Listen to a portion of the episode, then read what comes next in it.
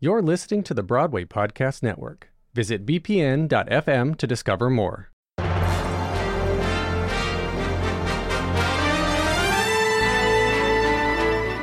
You're listening to Smashed from The Ensemblist, the only podcast that shows you Broadway from the inside out. I'm Mo Brady. And I'm Aaron Albano.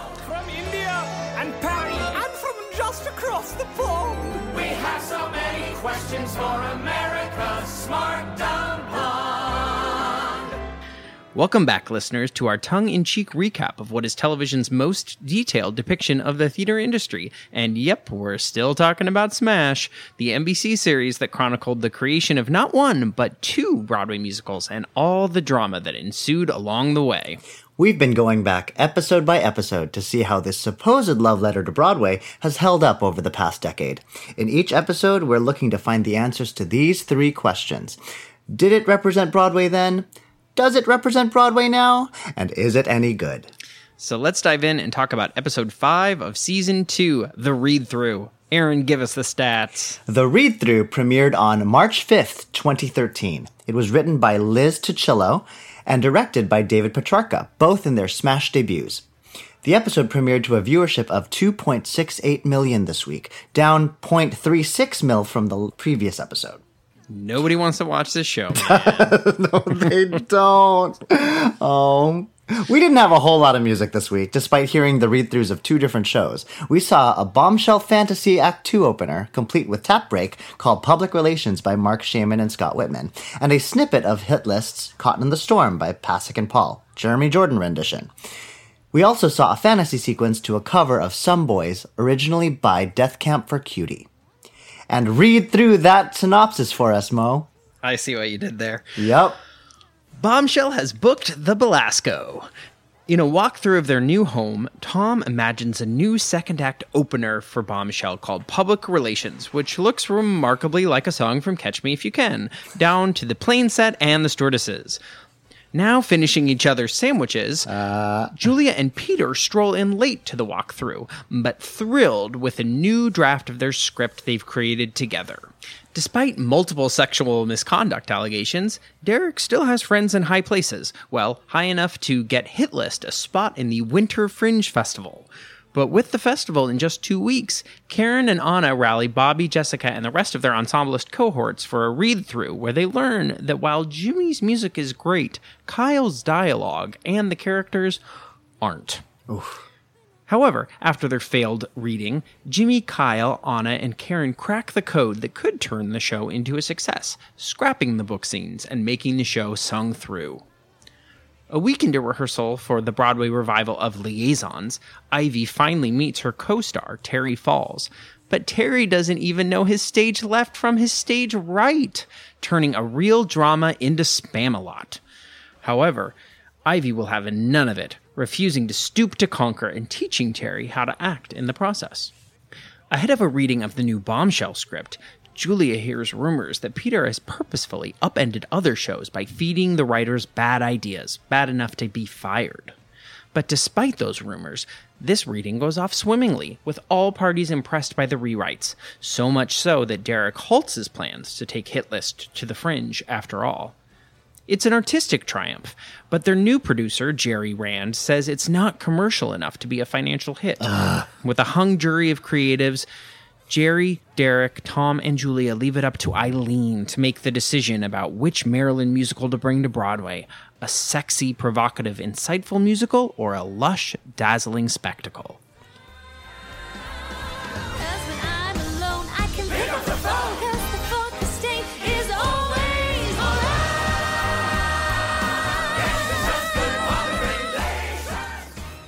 Hello, it is Ryan, and I was on a flight the other day playing one of my favorite social spin slot games on chumbacasino.com. I looked over the person sitting next to me, and you know what they were doing? They were also playing Chumba Casino. Coincidence? I think not. Everybody's loving having fun with it. Chumba Casino is home to hundreds of casino style games that you can play for free anytime, anywhere even at 30,000 feet. So sign up now at ChumbaCasino.com to claim your free welcome bonus. That's ChumbaCasino.com and live the Chumba life. No purchase necessary. VGW Group. Void were prohibited by law. See terms and conditions. 18 plus. Step into the world of power, loyalty, and luck. I'm gonna make him an offer he can't refuse. With family, cannolis and spins mean everything. Now, you wanna get mixed up in the family business. Introducing The Godfather at ChumbaCasino.com. Test your luck in the shadowy world of The Godfather slot. Someday, I will call upon you to do a service for me. Play The Godfather now at ChumbaCasino.com. Welcome to the family. No purchase necessary. VGW Group. Void where prohibited by law. 18 plus. Terms and conditions apply. Uh, let's talk about the Belasco Theater. Uh, Bombshell's going to the Belasco. Now, the Belasco Theater is one of the four theaters on the east side of Broadway, right? Yes, the majority of Broadway theaters are all west of Broadway. I think there's the Belasco. the Sondheim, the Cort, the Hudson, Yeah. the Lyceum. The Lyceum, that's what I was thinking of. Yeah. Yeah. My favorite piece of history is that the producer who built it, Mr. Belasco, had a like pocket door put into his office, which is on the top floor of the building, so he could watch rehearsals. Wait, that's fascinating. He had it put in so he could make sure that uh, his wife, who was the star of all of his shows, wouldn't be philandering with directors on stage during rehearsals. Oh, That's how appropriate. How appropriate for Smash. I know. What a good story. Um, now, eh, the Belasco has its share of hits and flops. It does. Maybe- I was looking I was looking this up and what was interesting about the Belasco's hits cuz they have had hits. two things recently. One was the Hedwig revival, right? Yes. That was sort of like a year and a half. Mhm. Um, and the other one was um, uh, Network, the Bryan Cranston show. So Mhm. both of those shows, I think, were commercial hits. However, they were also both shows with like one star that got people to buy tickets and come all the way over to the other side of Seventh Avenue. Yes. What I noticed is that even with its hits and supposed flops, every year, I think since 1999, they've had at least one show in it every year. So, So it's not a home of any long running shows. no, the longest run they've had in the past two decades was Hedwig, which ran from April 2014 to September 2015. Yeah, it's not. It's it's not like a Gershwin or an O'Neill or a Majestic in terms. Of It's no St. James. Yeah. And we should say now that uh, it is currently home to "Girl from the North Country." Yes. Yes. Um, what did you think of public relations? The big splashy Act Two opener. The first thing I thought of was like, all right, where's the tap break? Oh, sure. I feel like it's theater lore that every good Act Two opener is a tap number of some kind. And so I l- loved it when the tap break showed up in the middle of the number. Well, let's be honest. When you see Phillip Attmore, who's like a noted Broadway tapper, um, Oh, yeah. in an ensemble, you're like, uh, there's gonna be tap shoes in this thing. Uh huh. and it was great. And I and I actually really loved the tap number. I love the number. I thought it, the number was great. If we were going off of our theory that cut print moving on was the end of Act One, I thought it led perfectly into public relations opening of Act Two. Yeah, in Bombshell Junior, when schools are doing the one act version, it will be a great transition from Cutprint moving on. into- Bombshell Junior. um, no, I liked the number two. Um, the moment I enjoyed the most was actually the sort of back and forth that happens with the um, luggage carts. I love this choreography where Marilyn is basically just like carried around and by men and like By different sort of, like, versions of Christian Borle. Yes. Yes. I did have a question about the sort of like racial stereotype Christian Borle. Like it certainly felt very Oh. Broadway, but I was like, would we do this today? Like, is this dated? Oh, today? the last that I mean, me I think I think the show gets away with it because quote unquote gets away with it because it's his fantasy sequence. Like uh, during the number, all I could think of was, does Tom Levitt just want to be in the show? Because he keeps putting himself in Oh, the sure. show. This is his fantasy. So Tom just wants to do it all. He wants to direct. He wants to write. He wants to star. You know what? maybe he's maybe Tom Levitt's the next Lin Manuel Miranda. there it is. There it is. So I want to ask you about this whole idea of the Winter Fringe Festival. Now, I know you're a Broadway baby and you probably don't really perform below 40th Street. How dare but you. this idea that a musical would be developed at the Winter Fringe Festival, did that ring true for you? Well, okay, because here is a question, and maybe this is showing the truth of your dig at me. is there a winter fringe festival? No, there's no? Winter Fringe Festival. This is a made up festival. So this winter fringe festival is sort of taking the place of all the other theater festivals that actually exist. Like it's just this placeholder. Right. Yes. And I think because this season two of Smash is going to take us up to the Tonys. They had to put it in the They- winter. Mhm. That makes sense. And so I think in terms of that, yeah, I think there there are many shows that have come through the system, for lack of a better phrase. The most recent one in off the top of my head is Title of Show. Title of Show is literally about them going to the fringe and then going off Broadway and then going to Broadway. Yes, I agree with you. And then I'm going to add a caveat. There Go. are other shows that have come up from the fringe of these other festivals, right? Urinetown, Altar Boyz, Next to Normal. Mhm. However, I feel like the last time we really saw that was around this time of Smash. Can you think of a show in the last eight years that had this festival trajectory? Is this something that dates the show? Huh. Because when I watched it, I was like, I don't feel like this is a real. And then I thought back and I remembered all of these instances of shows coming up through the fringe, and I was like, oh, it is real.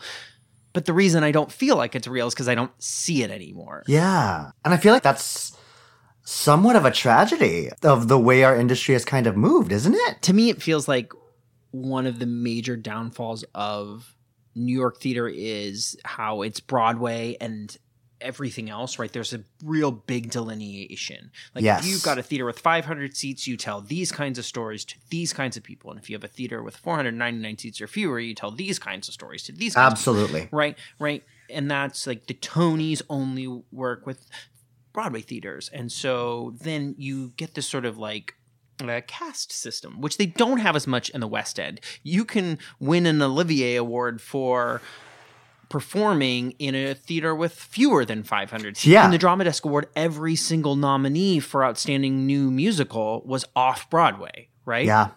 I mean, yeah, Um, the drama desk is, without speaking out of turn, it's sort of the great equalizer where it's off Broadway and Broadway all in one award show. and it proves that sometimes the best theater is never going to make it to Broadway because it's in smaller venues. Yeah, which resonates in the the top conflict of this episode, which we'll get to in a second. Yeah, right.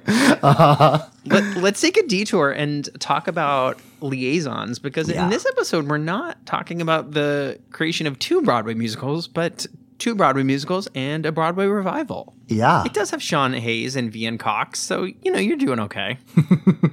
absolutely. Um, and Ivy's making her star turn. Star she so why why do we have liaisons? In your opinion, why does this Broadway revival show up in the story of what of these two musicals? Why are we taking a detour? Well, it's definitely it's definitely to show, to show what Ivy's doing. Clearly, Ivy's been run out of Bombshell, and she has nothing to do with Hit List, and she's one of our main characters, so we got to see what she's doing. But I think it's a valuable insight into how she's still growing. Like we see liaisons, which is her big break into principal work, and then we see Terry Falls, played by Sean Hayes, who is basically Rebecca Duvall part two. He walks into this room not knowing what he's doing, and everyone just bows to his will. And she's seen it before. And my favorite thing about it is that this time she doesn't sort of go with the flow. She actually stands up for her work.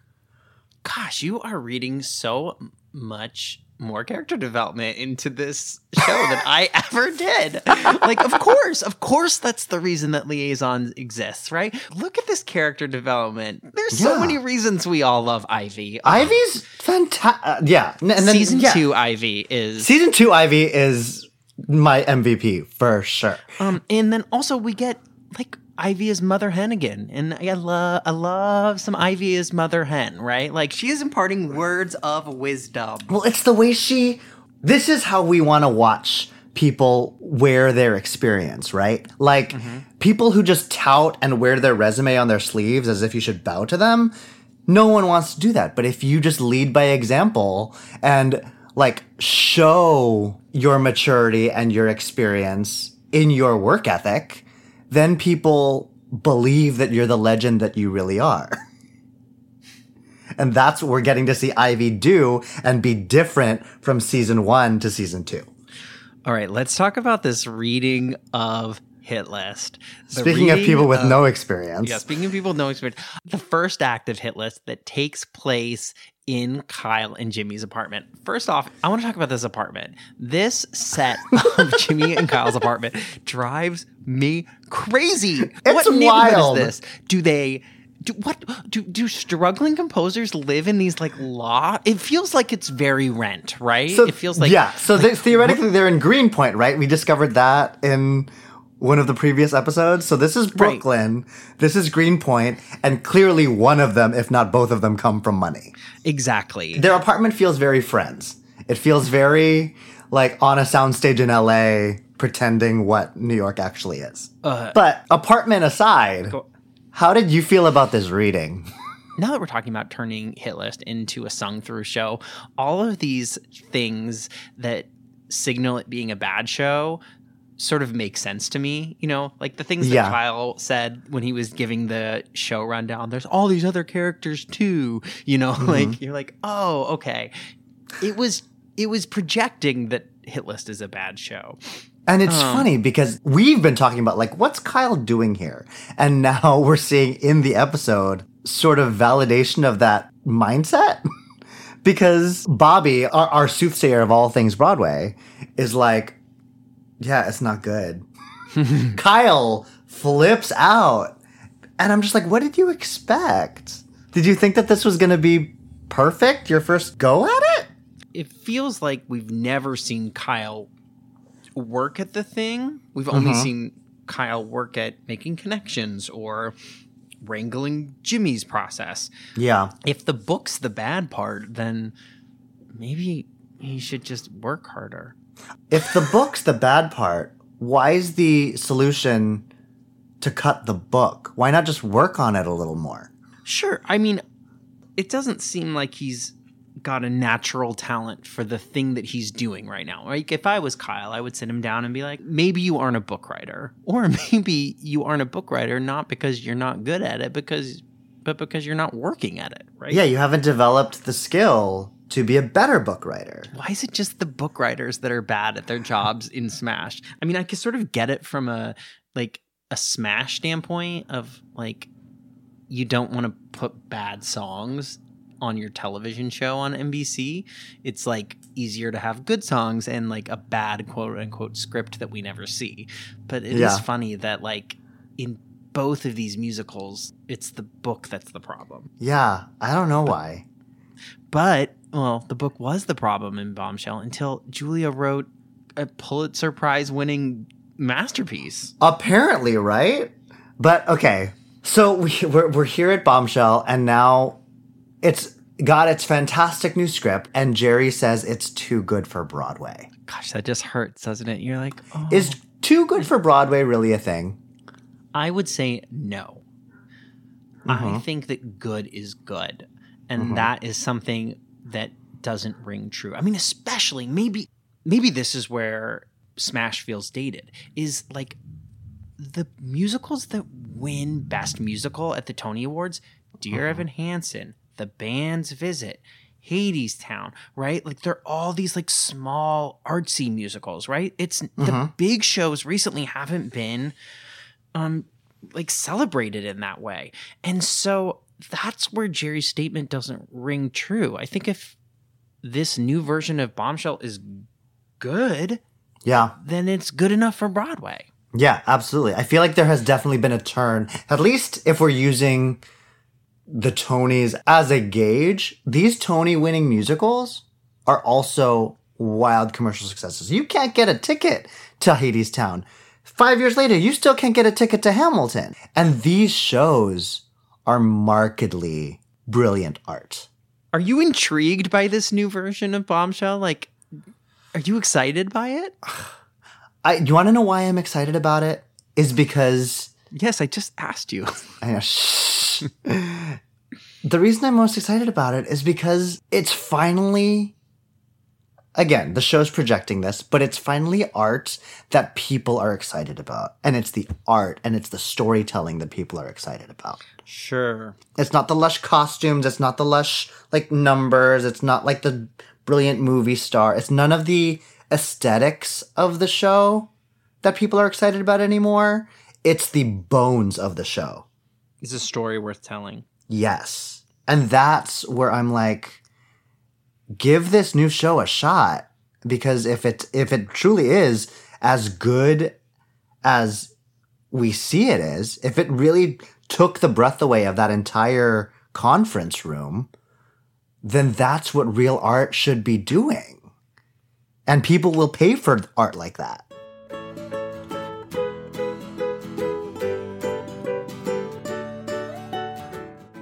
To keep up to date with next week's recap, be sure to watch season two, episode six of Smash, entitled The Fringe. I guess we are going to The Fringe. Um, We are. you can find Smash episodes at either the NBC app or at NBC.com. The Ensemblist was produced today by me, Aaron Albano. And me, Mo Brady. There are two great ways you can be helping the Ensemblist right now. One is by leaving us a rating and review on Apple Podcasts, and the second is by becoming a Patreon member, which you can do at patreon.com slash the Ensemblist. You can subscribe to The Ensemblist on Apple Podcasts, follow us on Spotify, or listen to all of our episodes on bpn.fm. Oh, and make sure you're following Smashed on bpn.fm because we have our own feed there now. Oh, yay! And make sure you're following us on Instagram. Thanks for listening, guys. Until next time.